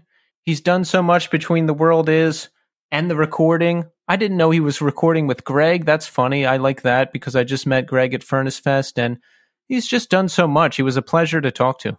Yeah, I really like to hear the inside stuff of like how things get recorded. And I, I think it's so crazy is that like when people talk about recording, they're like, yeah, well, we recorded the demos and then we made fixes on the demos and then we redid some of the demo stuff and then we started recording. And I'm like, oh my God. That process sounds so intense. He reminded me of me because I push things to the last minute and I'll do three, four, five, six, seven revisions until it's perfect. And then I post it and I'm like, oh, I should have changed this one little thing. Like, I'm always afraid of like if I change things too much, I'm going to get away from what the original idea was. And that was like kind of the thing that I like the most. I always think about when people get into the studio and they're like, they have this nugget of an idea. Yeah. I mean, if you're lucky enough to get in the studio and be able to write in there, like, yeah. um, but like they have this nugget of an idea and they're like, this is the part. And it's like eventually at the end when they're done recording, is that nugget still in there or is it changed so much that it's like not even recognizable from how it started but like i, I think one of the things chris kind of hit on was like layering those smaller parts and not making them too complex makes Yes. them greater than the sum of their parts like they, they Yes. become something much more that has much more depth than something that's way too complicated that i, I love that ideology That's my philosophy for music. He he was right on with that, and we were talking a little bit after we hit stop, and we just like a ton of the same bands. We have the same influences, so I I always appreciate that. It was great to talk to Chris. Thank you again, Chris, for speaking with us. But Tommy, oh lord do you know what time it is? yeah with a setup like that i know exactly what time it is Do you know what we're gonna do now? I'm gonna go with pop culture minute. That's right, Tommy. It's time for your favorite segment, the Pop Culture Minute. And this is where we discuss the hot topics of the day who's in, who's out, who's canceled, who's not. Tommy, are you ready to dive into the hot topics of the day? Let's go. All right, number one Pete Davidson and Kim Kardashian, Tommy. They are together. Kim Kardashian has apparently left your boy Kanye West, and she is with Pete Davidson. Now, your thoughts. Uh, Pete Davidson's the guy from Fall Out Boy. Is that the guy with the black hair? Right? no. Who is it? Pete Davidson is the guy from Saturday Night Live. Oh yeah, yeah, yeah, yeah. Okay, I the King of Staten Island guy. Yeah, I know. Yeah, and Okay, he was formerly with Ariana Grande and Kate Beckinsale. This guy has it going on. He's like the guy. He's like the king of out of his league. Yeah, how? how? Like, how is he doing it? Imagine being that guy. Like, imagine being the default guy that everyone in Hollywood is going to get with or wants to get with. Uh, he must be incredibly charismatic. I mean, apparently. Yeah. Yeah. So, how do you feel about Kim Kardashian being with him now? I know you're an avid Kanye West supporter and fan. Yeah. Do you do you feel for Kanye? Do you hope that one day Kanye and Kim will get back together? Give us your thoughts, Tommy. No, you'll be fine, bro. He's a, he's the fucking man. He doesn't give. a- They, and my thing is, is like he'll come out with something crazy in like a month, and it'll it'll dwarf anything that she's ever done or anything that she will ever do.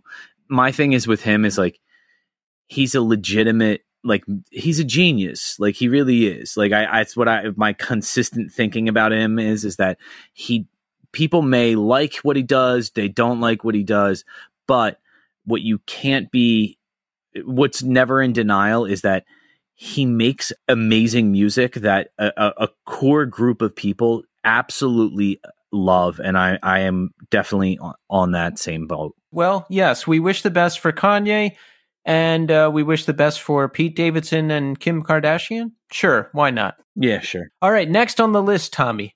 The Beatles Get Back, a 16 hour documentary about the Beatles No, by Peter Jackson, no, director of Lord of the Rings. Tommy, No. did you watch the documentary? no, Tommy, will you watch the documentary? no. Me either. That's I just And that's it. That's the pop culture minute. We've covered everything we're going to cover, and we conclude this episode of the pop culture minute. there's going to be some angry text from Vadim after this one. Well, listen, Vadim should be happy he was mentioned at least four times in this episode. That's true. so, how are we doing, Tommy? We we have survived Thanksgiving. Well, I have. You barely have, right? yeah, it's uh Thanksgiving was not great. We actually didn't do Thanksgiving. Uh, No cooking, no turkey, no any of that. No. Tell the people what happened, Tommy. Uh, so this started the Friday before Thanksgiving. I got a call around 10 o'clock in the morning. Uh, the baby had a fever. I needed to go pick her up. Uh, and she was really, really sick. And then she transitioned from getting better uh, and gave it to both of the twins. So the twins were sick starting on Tuesday. Uh, so we missed Thanksgiving this year. We ordered Papa John's pizza and Chinese food and hung out at the house and watched TV. See, that sounds like a great Thanksgiving, minus the being sick part. it was fucking amazing and i got i finally got sick uh starting like sunday so Well, I hope you feel better soon, Tommy. I know you're suffering, and I know you're feeling even worse after being subjected to the pop culture minute again. but my Thanksgiving was good. I went and visited my parents. I haven't seen them in about a year. I scored big points because I was the only kid that showed up for Thanksgiving. Everyone else lives out of state or was busy. So I win. that you win the sibling contest Yes. And uh, I've been streaming on Twitch more. I'll just say again, I love it. If you're on Twitch, give me a follow. The new scene. I've been doing any. I think this is going to be my schedule, Tommy. Thursday, classic first person shooter. Saturday, all day Warzone. Sunday, NES game. What do you think of that? i really like i i mean i kind of checked out a little bit with the call of duty one because it's it's really i'll be honest it's really hard to follow because you you move so quickly There's Uh, just so much to that game. It's like it's like watching a chess game almost. You have to really be invested in it. yeah i i, I kind of but i watched uh a lot of um the no kill contra Yes. and i watched a lot of nightmare on elm street Yes, I'm going to try to finish that up tonight after we record, Tommy. So hopefully I can do that so I can move on to the next game. And yeah, it's just really fun. I, I won't go on and on again, but I love the platform. I love streaming. I love watching streams. It's a lot of fun. And that's about all that's going on with me. It's just busy, busy, busy lately. Work, podcast. Oh, and the band I'm putting together seems to be progressing, Tommy. We have almost two songs now. Nice. That's great. Yeah. How many people are in the band total? Three. Oh, it's just a three piece. Three piece. Oh, Yeah. that's awesome. So hopefully you will see live shows again from me at some point. I hope that progresses along, and that's what's going on with me. That's really good, man. Just to bring this up, this is something that's a complete aside, but you were talking about going home for Thanksgiving. Yes. Uh, I really think you have a future in uh, video editing. And oh here's yeah. that just you posted a story with that. Uh, it, it was like the Time lapse. time lapse thank you uh you, you did a time lapse of your of your train ride and you you scored it perfectly with that band uh for some reason the name escapes me. Rolo Tomassi. Rolo Tomassi. And I I as soon as I saw it I immediately texted you. I was like uh way to fit that song in perfectly. It like it synced up so well and it just it, it captured the mood and the moment. It was just beautifully done and i just wanted to give you some shout out for that because it was in my head i'm going like this is what you should be doing. Well, that will be my future. And I thank you for the kind words. Yeah, I, I was my head was on fire because I, I was so into that song. I was like, I have to make something right now to get it out of my head. And so I, I quickly threw that video together as I was on the train ride. Because you see, Tommy, I am a creator and I am always creating, even when I am just in transit. yeah i'm not i'm more of a consumer of creativity Well, this this podcast is partly your creation too, Tommy. You are delivering the goods each week. you gave me a nice compliment before, and I've been kind of rolling with that one, which was, "How do you come up with things so quickly?" And I don't know. yeah, like those one-liners that you come up with when I say things are just beautiful. See how complimentary we are of, of each other, Tommy. This is this is why this thing is going to work. Yeah, We support each other uh, like a marriage. Yeah, it is. I was going to say there's there's very uh, there's a very close correlation between uh, a, a romantic relationship and what we do. Does your wife ever get jealous? No, she gets angry at the time that I spend doing it sometimes, I see. but only because you know uh, of incidental things like the baby's freaking out or you know uh, she has work to do and she can't watch all three kids at the same time like that kind of Right. but uh, Right. most of the t- the girls are old. The girls are eight now, so like they're pretty much self sufficient. So uh, that's her problem. Well, listen, we're doing great, and we hope you are too. And I just want to say thanks everybody for listening and all the new listeners. You know, we've seen an increase in activity, and we love that. Let's read a couple nice comments. We got a lot of great feedback on our Snapcase episode. I liked this comment, Tommy. Check this out. Jason Sodhasto says, I'm so thankful I stumbled upon this channel. Such a trip down memory lane. Progression through Unlearning the Snapcase album was a game changer for me, both musically and from a mental standpoint. I still carry the lessons learned in that album till this day. Oh, and this one, Raw Power 12X says, Man, this was great. Snapcase is one of my favorite bands ever. Not even talking about hardcore only. This band really changed the way I used to think. Being in high school, listening to Snapcase changed my life. My friends and I, to this day, describe them as thinking man hardcore, which is a great description, Tommy. That really, I is. agree with that. Yeah, hundred percent. Raw Power goes on and says, Funny thing is, I was at the San Diego show in March 2001 H2O face to face tour. Uh oh. Oh, And I was so bummed, and I always kept hearing stories, but nice to know from the source.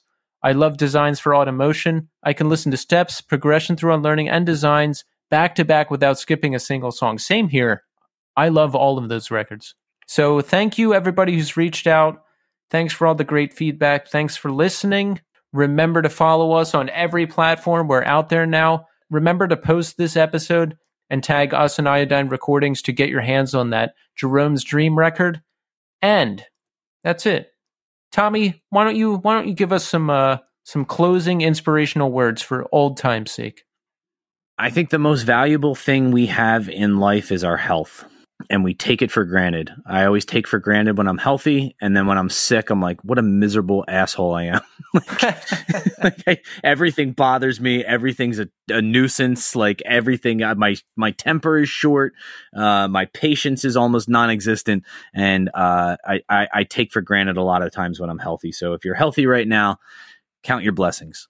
There you go. Isn't it funny when you're sick and you're you, you're like, God, can I just get back to normal? Everything was so easy last week, and now I'm never going to get better. Yeah, I have that mindset of I'm I'm gonna just count off the symptoms as they disappear. So I'm like, okay, I'm less congestion. Okay, I'm not coughing as much. Okay, I'm not, you know, my stomach doesn't hurt as much. Like that kind of, like I- I'm slowly starting to think in terms of as these symptoms are are less and less. I'm going to appreciate the health I I have when I have it. There you go. So appreciate health and appreciate the now. So that's it for this week. We're back next week with another banger episode. So thanks everybody for listening and until next time.